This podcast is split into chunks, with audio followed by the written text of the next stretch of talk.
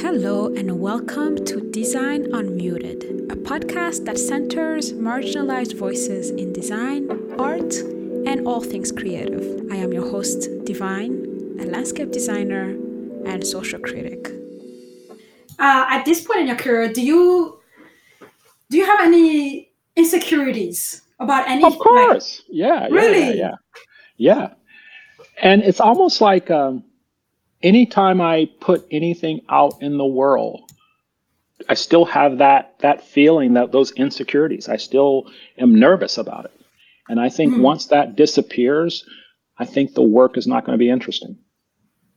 Mm-hmm. Right? I mean, it's like anything. It's like if you if you perform or you do anything. I mean, I used to play sports or whatever. It's like always those butterflies, you know. And I, and I lecture mm-hmm. a lot. I still get butterflies when I lecture, right? Oh, because really? Well, I mean, I don't have something written out that I talk about all the time, but it's like to me, lecturing and design work, writing is just me trying to work something out. Right? I mean, those are the things like I'm writing a piece for the Garden Conservancy right now that's due tomorrow. And, you know, and I just been thinking about it for like the last month. And this yeah. morning I I started writing and because I didn't know what I wanted to say. Mm-hmm. And like t- this morning, I was like, okay, I know what I want to say. So I sat down, did a quick outline, and you know, structured the piece. But that's how you know these things happen for me. Uh, but but but that is you know, that's being an artist to me.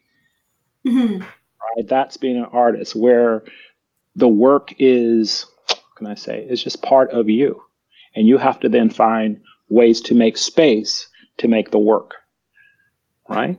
Mm-hmm. And and and that's how the studio literally developed. right. It's the same thing. It's the same thing. Like, you know, a lot of us teach, like Paul teaches, Alma teaches, you know, and so I've tried to bring them into this context, you know, where mm-hmm. I value that they have that space, right? That they can also think that we're not just running an office. We're mm-hmm. actually running a place where there's an intellectual as well as cultural sort of context that I want to be in. And, you know, I'm not going to be part of the firm always, but I would love to have make sure that it's a legacy and there are people who still believe in it, but also have the opportunities to do the kinds of things that we do. And I do think that the principals really love the the context in which we work. I mean, the cost of work is just very diverse and very varied, but mm-hmm. but but we're we're designers. We're not providing a service. Right. Hmm. Interesting. And do you have any skill gaps that you are currently working on?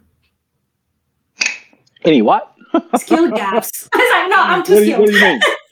What do you mean, um, skill gaps? Skill gaps is.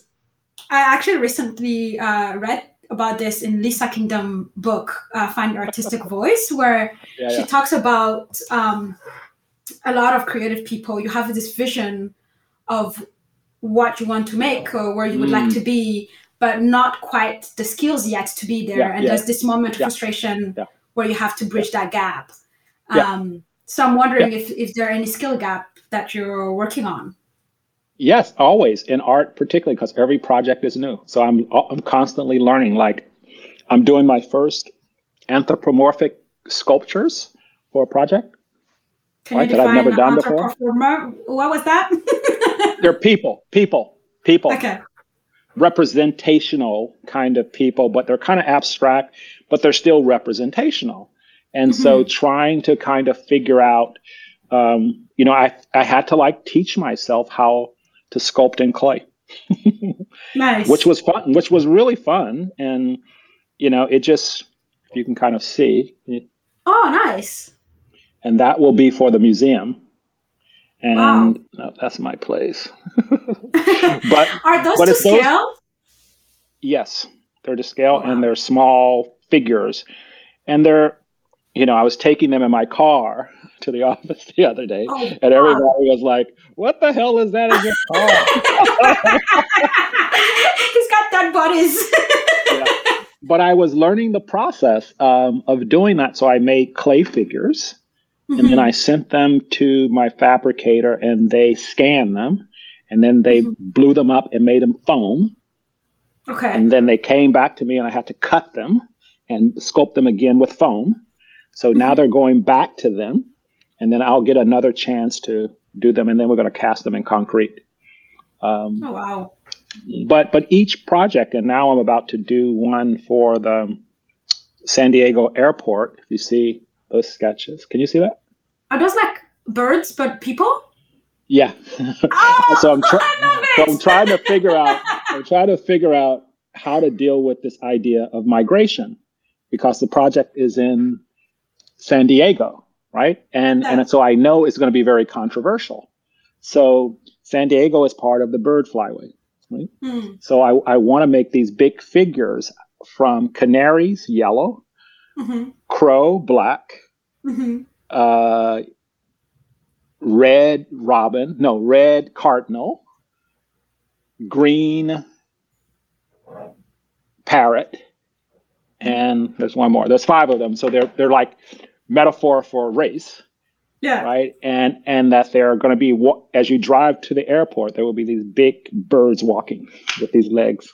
I love it. That's no, awesome. But I, but I just came up with that yesterday, so I got to figure out. But that's one of many things. I'm just trying to. But but again, this sort of shows you my design process as I'm, you know, mm-hmm. trying to work back backwards, yeah. you know, and thinking about, you know, how to talk about some issues through the medium of art. And so again, art is kind of this broad thing. And so I, I spent the last week just looking at kind of bird flyways. And I was like, I don't want to do birds because people have done birds. I was like, what can I do? And I've been recently interested in like Nick Cave's sound suits. And I did this piece for the Biennale in Chicago that looked like there were these wood things that looked like clothing.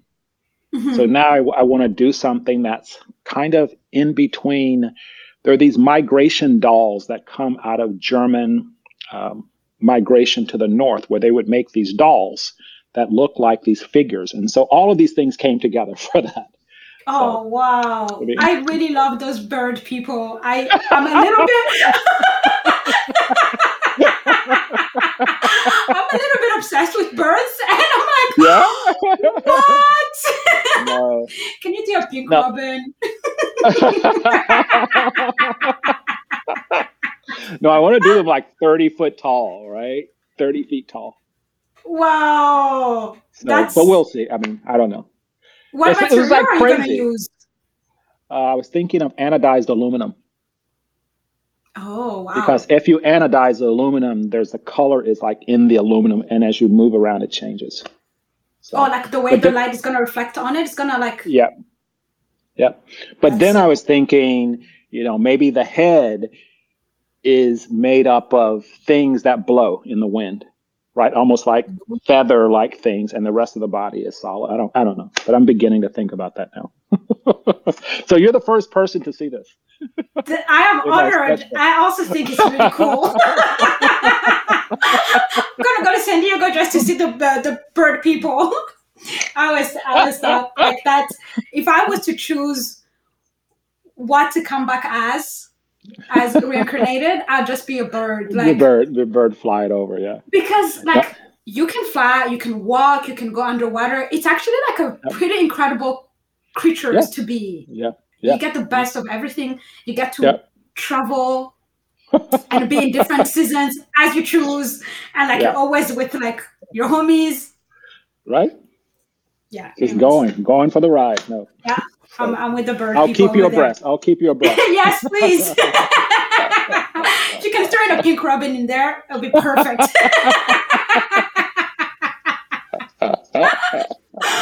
oh boy.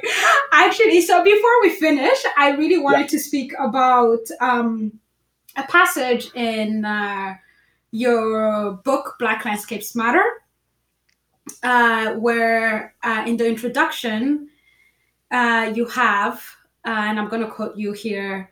It says, It is up to those of us in the field to continue to articulate and, most of all, develop a prophetic aesthetic to counter the colonial malaise so that we can remember and develop new futures from the power of the past.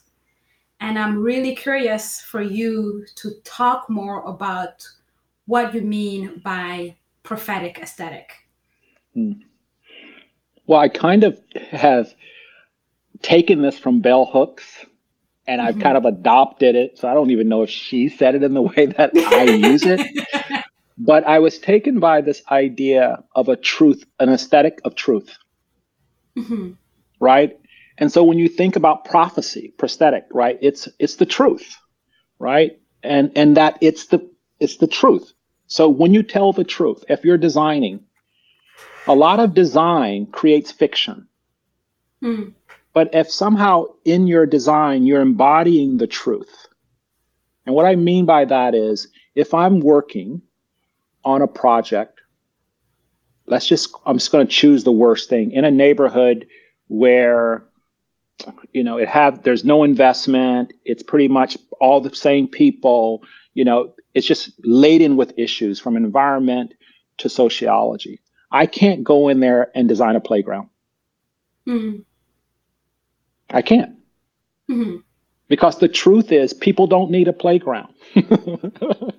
yeah. They they need a lot of other things, and so then the the prophetic aesthetic. So if I am hired to design a, a playground, I have to somehow use that project to get at the truth. Mm-hmm. And that truth is embedded in our histories. Absolutely. And that's the only way it's going to allow us to see a future. Totally. Because when this pandemic hit, I mean, I hadn't thought a lot about it, but if you if you even ask me today, yeah, you know, what does the future of the black community look like? I could not tell you. Mm. On one hand, you know, I if I look at history, on one hand, there won't be a black community in the future. If I look at the history. Right. And so again, through the, the prophecy, then if if you don't want to see that, then how do you not allow that to happen? And that then means you need to speak and design truth to these institutions so that possibly they'll see it and, and make that shift. But if we continue to treat these places through these fictions and this make believe, which I go back to Baldwin saying, you know, who's got time for that? Yeah. I mean, I see the trauma, so I want to deal with that head on. Totally. And so the aesthetics that we do, then the prophetic aesthetic might be the gateway on 7th Street, where Obama, Malcolm are across the street on a street sign that they used on the freeway that separated the place. Now, to mm-hmm. me, that's a prophetic aesthetic. Totally. Right? I or see. or at the University of Virginia, you know, the shadow catcher, who, who talks about a free black woman at the bottom of the hill who had to look up at Thomas Jefferson, right? And so I made a shadow catcher, a portal for her family to go to heaven. Right? That's a that's a prophetic aesthetic. Yeah, and it's uh, so beautiful. But you, but you have to find you have to find ways though to tell the truth, right? And again, it's not like one plus one equals two because we're making landscape. so so again, it's not like I can save an entire community, but I can speak truth through the medium in which I'm doing. Again, if I go to a neighborhood and have to do a, a landscape plan for a neighborhood and there are no trees, right, in the neighborhood, I might plant a million trees. Yeah. Right? Because there's none. Right. Versus going in and planting trees 30 feet on center and then getting mad when they all die. Yeah. Right. I'm going to go in and plant them 10 feet on center. and I'm going to, and I'm going to plant a lot of them because I know that some of them are probably going to die. Right. Because these communities have never had trees. And this is the thing that people don't think of. It's like, well, we planted a tree. Why did they tear the tree down? It's because they've never had trees. Right. You know, there are communities of kids who've never seen bees. Right? Mm-hmm. I mean, the first housing project I worked on in Oakland, I planted a long line of lavender plants next to the freeway because I wanted to be this colorful landscape. The front yards, I did native plants. So I did all of my good eco stuff in this project. Yeah. it was built. I get a phone call like a month mm-hmm. later, and the woman says, Walter, you have to get down here. Uh-oh. I was like, why? So I go down and she goes, we got to cut the shrubs down. and there was like, and there was like, I mean, it had to be over 100 feet of lavender. And I said, why? It's because the kids are afraid of bees. And that was the first time it occurred to me that you can't just this is the paternalistic thing that we were talking I was talking about earlier. You can't go into a place and immediately do the landscape thing. If right. you look at a place and if the place has if a generation of people have lived in a place where there are cracked sidewalks, there are the parks are only lawn and basketball, there are no street trees, um, there's lots of paving everywhere. And let's say two generations of people have gone through that. That is their familiar. Mm-hmm. That's familiar to them. So if you bring in something new and expect them then to adopt it like you would adopt it, that's insane. So you have to find ways in which to to get people to see the kind of the beauty that you want to bestow. And so mm-hmm. like one of our first projects that we did, we planted 150 purple leaf plum trees over four blocks. And we put them in a double row. Mm-hmm. And when they bloomed, people freaked out. Oh. Because it bloomed for five blocks, double row. And all of a sudden people started to see landscape. Right. It's hard it's hard to see landscape when you when your landscape is malnourished. It's hard to see. Yeah. And so that's what I mean. I can't go into a place that's malnourished and do a little thing and then expect people to actually get behind it because it's just a little thing in this larger malnourished landscape. So it has to be grand. Grand is not it's not the term is grand. Hmm. You have to look at the context. You have to look at that cultural context.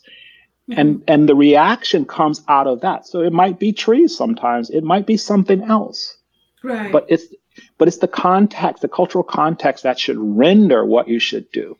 Uh, I was in South Africa a couple years ago, and these landscape architects took me to a um, to a settlement, right um, mm-hmm. outside of the city. They're not called settlements; they're called um, outside of Cape Town. They're like um, oh, they're not shanties. They have a name for them. Townships, right? Oh yeah, mm-hmm. in, a, in a different township. And of course, they're like shanties. They're really dense. You know, people are living in containers. I mean, people are living in the worst environments, right? Mm-hmm. And and they wanted to show me this new library they built and this new park. And the park is in the middle of and the library is the state of the art library. And the whole time I'm walking through this library, mm-hmm. I'm thinking how people who live there must feel that they mm-hmm. go to this library that has everything, state of the art computers, and then they have to go back and live in a shipping container. Yeah. And, and, I'm going, fuck, how can you even operate that way? So then we leave the library and we go to the park. And the park is this huge park. It's got a soccer field, it's got all this stuff that could have been anywhere, right? Right. And the landscape and the landscape architects start complaining. They said, "Well, you know, we put in all these lights, and they stole all the lights. We put all of this, they stole all of this. And I'm looking at them going, fuck, I'd steal the lights too. I don't have yeah. any lights. It's like, why would you even design this stuff this way? But of course, mm-hmm. they were white South Africans and, you know, very good intentions. But that's what I mean. It's like yeah. you can't just go into places and expect people to see the world like you see it through your privileged lens. If you mm-hmm. see how they're experiencing the world, there are ways then in which you can find ways to validate, on one hand, their existence and yes. then take them somewhere. But you have to do that. I really yeah. do believe that. Absolutely. That's, uh, I think we're coming up to time here. And as the last question, I wanted to ask you as uh, a couple years ago, you won the Genius Grant Award and I wanted to ask you, how did that make you feel? In a way, it made the last 25 years, it kind of validated the last 25 years. Mm-hmm.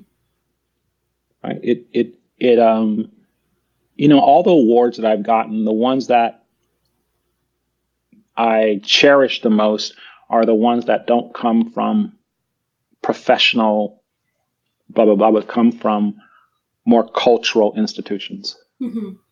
because those cultural institutions aren't part of our club right, right? i mean in architecture I mean, they're clubs basically uh, but it's nice to be appreciated by kind of the general public at a certain degree right that that the mm-hmm. work is impact that work goes past the profession and so yes.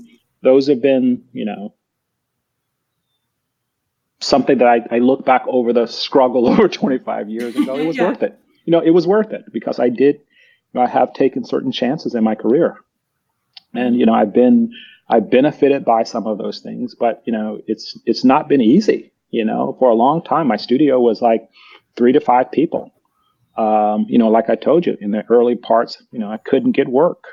Um, and I still, you know, there's still projects that I know I'll probably never get you know, but but that's okay, you know, but it's I'm glad I've been able to build this kind of multidisciplinary space in which I feel pretty comfortable in operating and I know we're having an impact on the world in just various ways.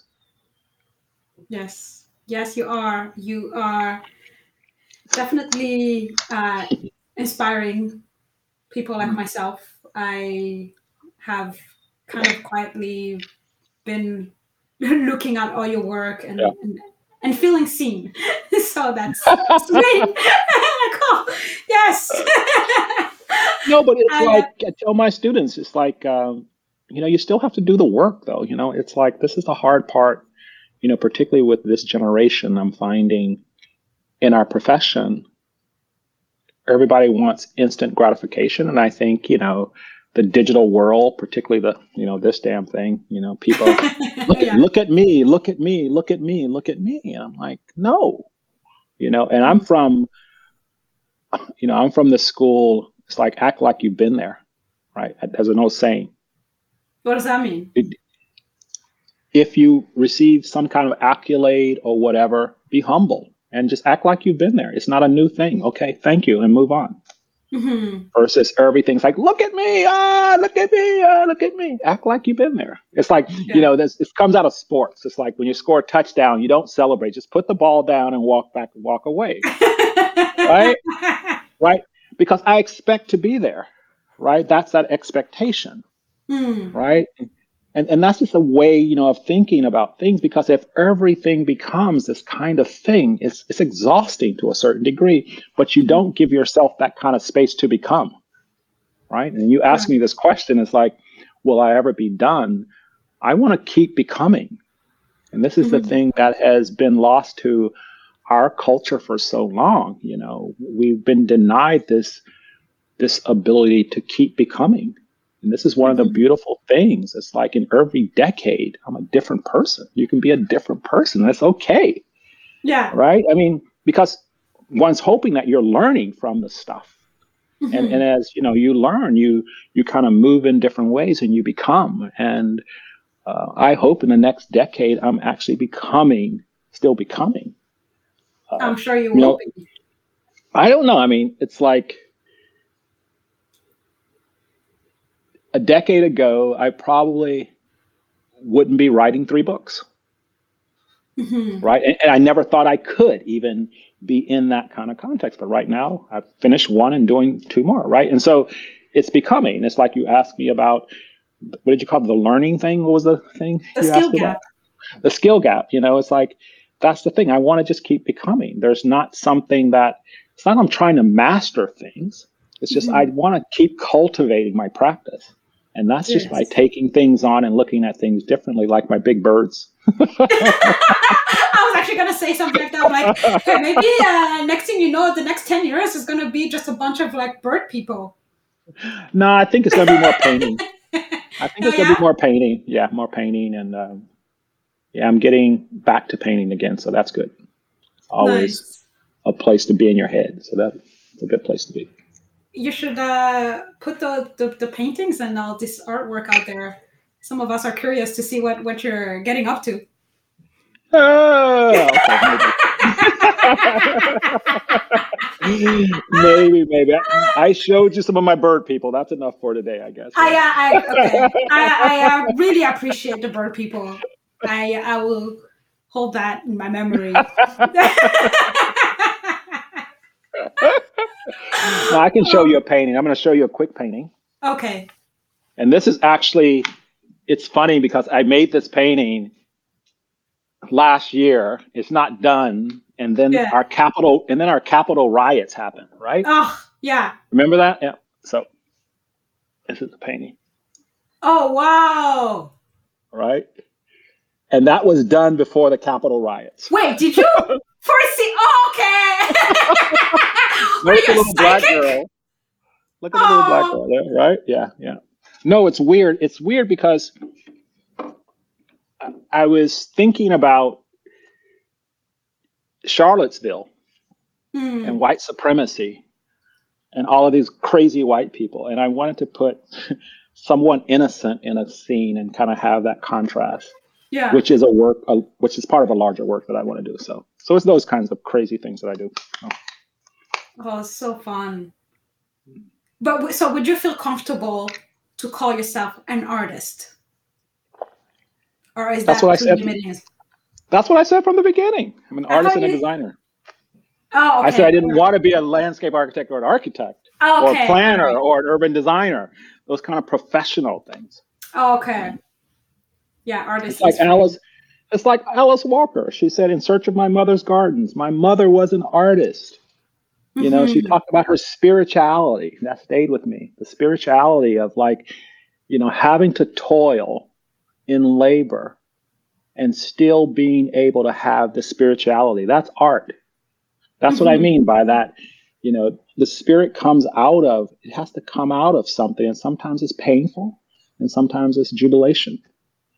Yeah. Right. You know, that's where the term comes from the struggling artist. You know, it's like that inner inner turmoil, right? But I yeah. think you could talk about it in a different way. You know, it's it's being able to figure out these these ways, these outlets to deal with, you know, the trauma that we have around us. And you see this. I mean, this is what I love about music, you know, musicians. Yeah. You know, which if you know, if I hadn't gone here, I would have probably wanted to be a musician, right? Yeah, it's not too late. The next ten decades, the next ten yeah, years. Right. I, I don't think so. a lot of practice. Too much practice I need to do. Too much skill gap building. Too much skill gap building to do. You don't, you know what I mean? you don't have to be a good one. You can just be a musician. oh no, I want to be. You know, I want to be good, right? It's like I want to work. If I'm going to put the work in, it's like something's going to happen on the other end. But yeah. but it's it's one of those things where it's like, again, getting back to becoming and finding ways in which your voice can, you know, satisfy you know some of the pain that we have. And I know people don't like to talk about pain, but you know, it's it's it's around us through loss it's around us. You know, we grieve, we do all of these things, but those are healthy things to deal with, right? And you just mm-hmm. have to find ways. And that's why, you know, the blues music is like awesome. You should see Ma Rainey's Black Bottom. It's awesome. Have you seen it? No. It's, it's a new movie, Ma Rainey's Black Bottom. It's August Wilson play. Um, but Viola Davis is awesome in it. But the blues, you know, oh, yeah. music, that music comes out of pain, man. You know, jazz comes out of pain, struggle. Hip hop mm-hmm. comes out of pain. People forget hip hop comes out of pain. All of a sudden, mm-hmm. hip hop is like, oh, it's happy. No, hip hop comes out of pain. Yeah. Comes from the streets. It's this hard thing, man. It's like, you know, I mean, but this is what I'm I try to find in in what we do here. You know, that's why, you know, I I can't just look at landscape. I can't just look at architecture. I can't just look at urbanism. It's all of these things mm-hmm. kind of mm-hmm. embroiled together that allow for, you know, me to dwell in these different places because there's just so much trauma. I mean, yeah. I don't know about you. The last year, I never cried so much. The last year, oh. and I think you know the the murder down in Atlanta when the guy fell asleep you know, and then the guy ran behind him with a taser thing and then he shot the guy. I mean, and this is after we had seen five murders before. And that one was the thing that broke me. And then last week, I'm sitting doing something and my phone beeps And I thought it would be about the trial, and it's about another black. And you just go like, shit. I mean, so on one hand, I could literally be so depressed right now.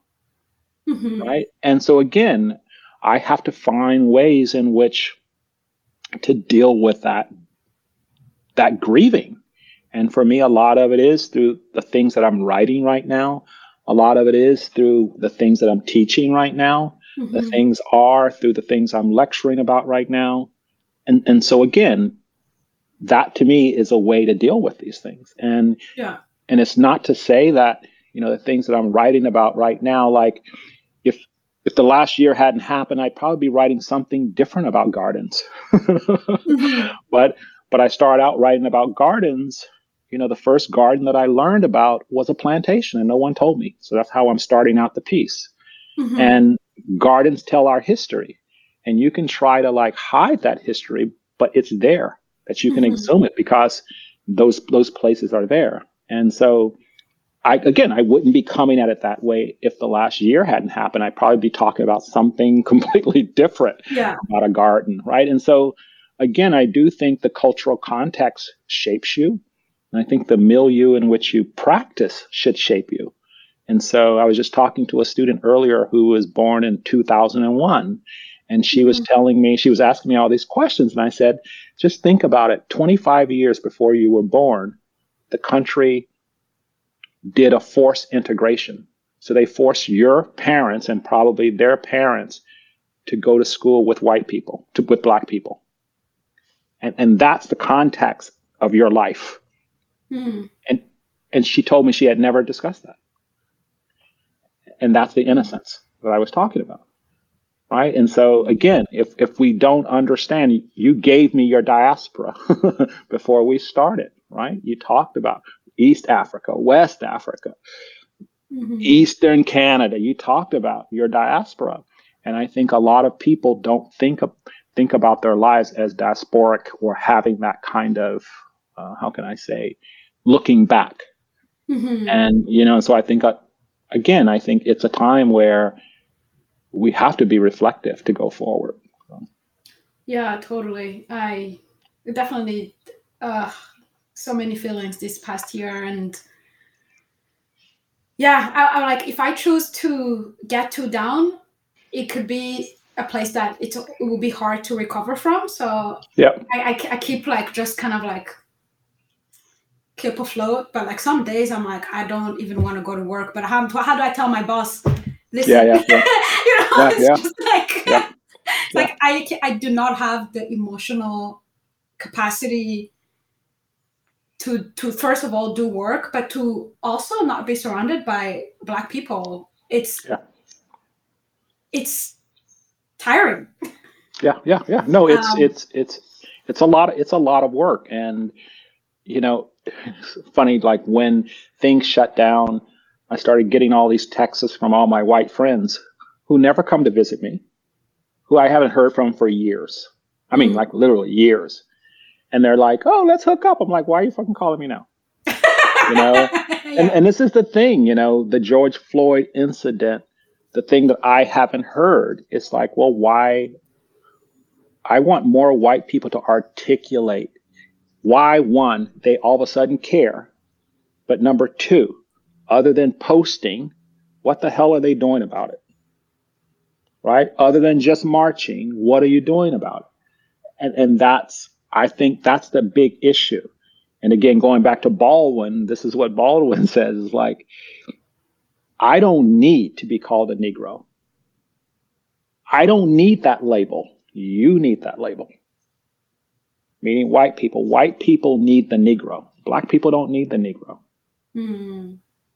That's their construction, not our construction. Mm-hmm. Black is not our construction. Black was created in during the slave trade. I mean, we were people.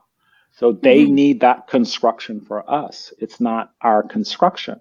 And until we somehow deal with that, why do they need to call us black? Why do they need to call us a black architect? Why do we need to be called a black landscape architect? That's not us. Mm. That's them. You know, and that's that's the biggest issue. Because once you have this prefix it creates a different realization for a different semiotic. So if I'm a police and I get called, we have a 911 in the blah, blah, blah neighborhood, they immediately, oh, that's the black neighborhood. So they immediately have an, an image of where they're going. Mm-hmm. And people don't speak this, but that's the truth because we know where the black neighborhood is, mm-hmm. right? And so that plays out because they expect trouble. They expect to see no street trees. They expect to see something violent, right? And that's why even when you pull over a black person, you expect something. And so that's why the gun comes out first, right? And yeah. and and this is a thing that you know if we don't deal with it, you know this is why I fight. And a lot of my friends you know, get mad at me. I don't belong to NOMA. I don't belong to any black organization, you know, because mm-hmm. I don't want that to be a prefix in my name. I don't want Walter to be the black landscape architect, you know. And for a long time, I had to like, no, I'm, I don't want to be your black landscape architect because mm. being your black landscape architect meant that I could only do things that a black landscape architect does, which allows mm-hmm. for the other landscape architects to be comfortable because they know oh, he's never going to get that. He's a black landscape architect. oh. So, oh. and and that's real, and that's real. That's very real. So. Oh, and so it's not just, you know, it, we can't just look at, you know, the things that happen in the rest of society as being these isolated things. They have an impact on all of us. Oh, absolutely. Right. And, and, and somehow we have to figure out ways of working within our context and allowing, you know, those issues to be addressed and somehow figure out ways to right get to a different place which mm-hmm. you know i don't know i don't know in my lifetime if we ever get there but you know, I'm not going to stop trying. So. Oh yeah, no, we can't. We can't stop trying. Mm-hmm. Got to do this. Uh, before we uh, end here, uh, I like. this is the dangerous territory. I like to to let my guests ask me a question of their choosing, just because I've been asking all the questions and quite grateful that like you're able to open up and, and share with me. So I feel like the yeah. I should only return the favor for one question. yeah. Well, living in a post colonial society like Canada and having um, inaugurated a kind of respect for a pre colonial past, what do you think is missing? And is that enough to always honor something that was mm. taken and never given back. Yeah. Uh, I know what you're getting at. It is not enough, but if you know what I'm getting at, yeah, uh, I think by not giving it back, we're still living in the middle of like the colonial enterprise. It's very much well and alive. It's just being done differently, and I think the idea of the past is challenging because when you look at uh, all the indigenous peoples, they are still uh, they're still fighting to maintain cultural practices, um, means like ways like rituals, and we can't think of we can't talk about it in the past because they're here, they're doing it, and part of the romanticism with the past is to almost make it seem like they're not here fighting constantly right. yeah, and, yeah. and present and which almost legitimizes the fact that there's no need to give back right yeah so i know it's not enough yeah. yeah. well it goes i was i mean i hadn't hadn't thought about it because i was always saying, well, at least, you know, in Canada, at least in New Zealand, at least in Australia, which are these settler colonial places, um, at least people have reconciled and at least make note of it. But in the last year, I've come to almost challenge that. Yeah. You know, and, the, and because the question then is, well, why? Are you doing it out of just political correctness? Or if it's really out of empathy, then there has to be then something more.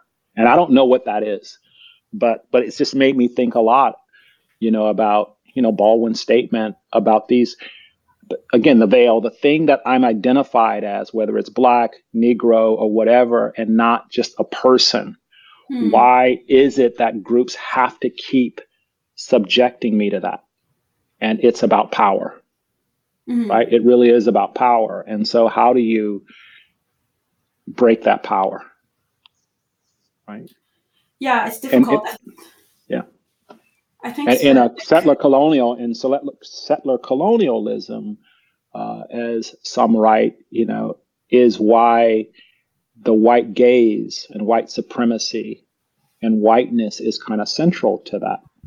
And is there a way to have that conversation? And we're having the conversation in this country right now about white supremacy and how it's still embedded in our culture and why it's embedded in our culture. And it's because of that colonial past uh, and people feeling threatened that it's diminishing. Mm-hmm. Right, right. It's diminishing. It's we're becoming much more brown in this country, um, and I think people feel that.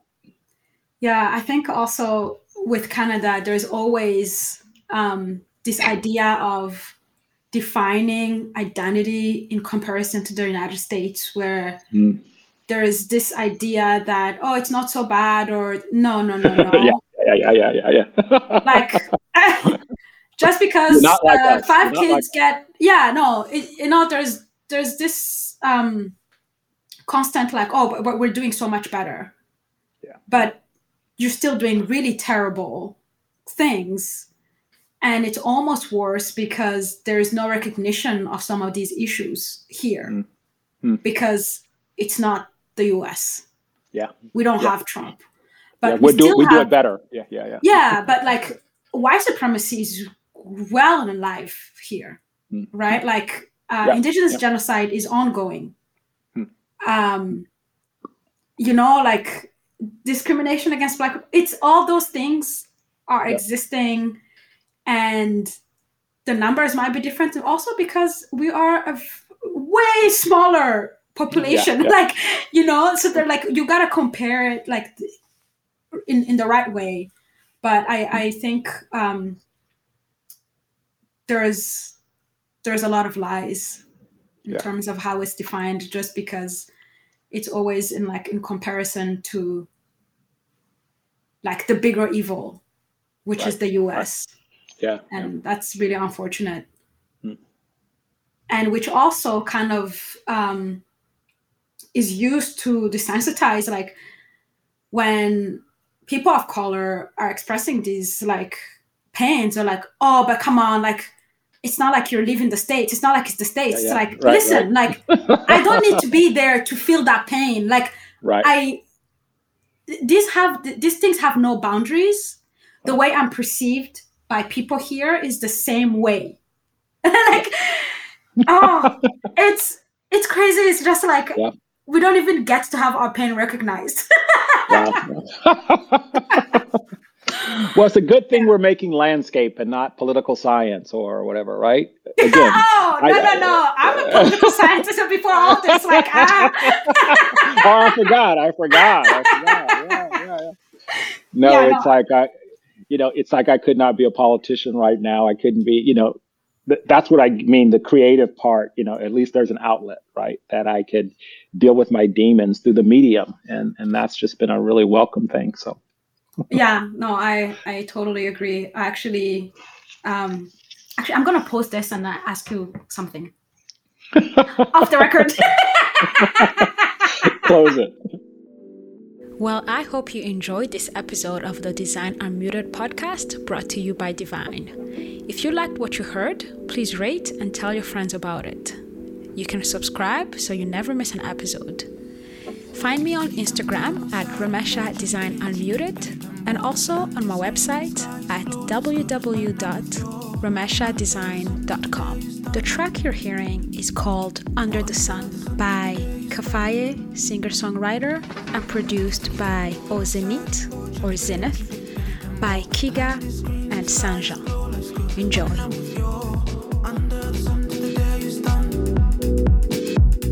under days done